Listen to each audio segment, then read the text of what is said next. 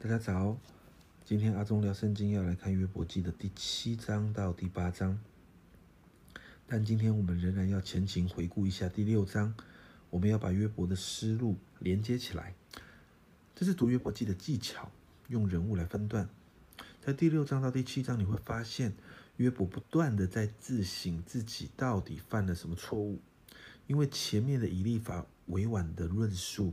约伯的遭遇是因为报应，但在约伯记第六章的第十节，约伯这样说：“我因没有违亲那圣者的言语，就人以此为安慰，在不止息的痛苦中还可以永耀。”约伯反省之后，觉得自己没有任何的过失，因此他就开始反驳以立法的言论。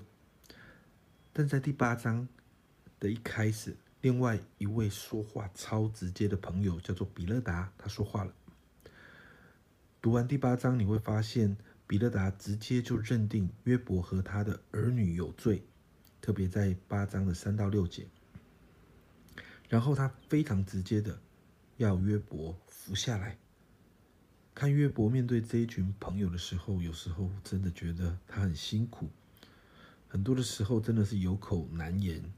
苦在心里，口难开，特别是面对比勒达这一类直接下了判断的人，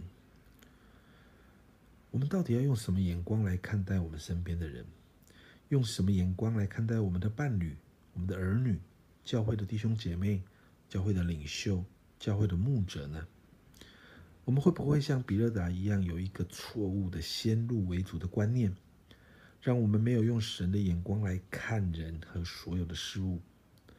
当我们看约伯记第一章和第二章的时候，我们就知道约伯没有做错什么事情，是天上有个协议。但约伯和他的朋友们并不知情，然后他们就用人的角度来看事情，而这些用人的角度看事情的方式，就带给那些正在受苦的人压力和更深的伤害。因此，祷告我们每一天可以对齐神，面对人的问题。让我们可以用神的眼光来看见问题背后的问题，用神的爱和怜悯来陪伴与协助。眼光对了，陪伴和安慰才会跟着正确。这是我们今天要一起加油跟学习的。再说一次，眼光对了，我们的陪伴和安慰才会跟着正确。阿忠聊圣经，祝福每一个人，让我们每一天对齐神。从神的眼光来看所有的事。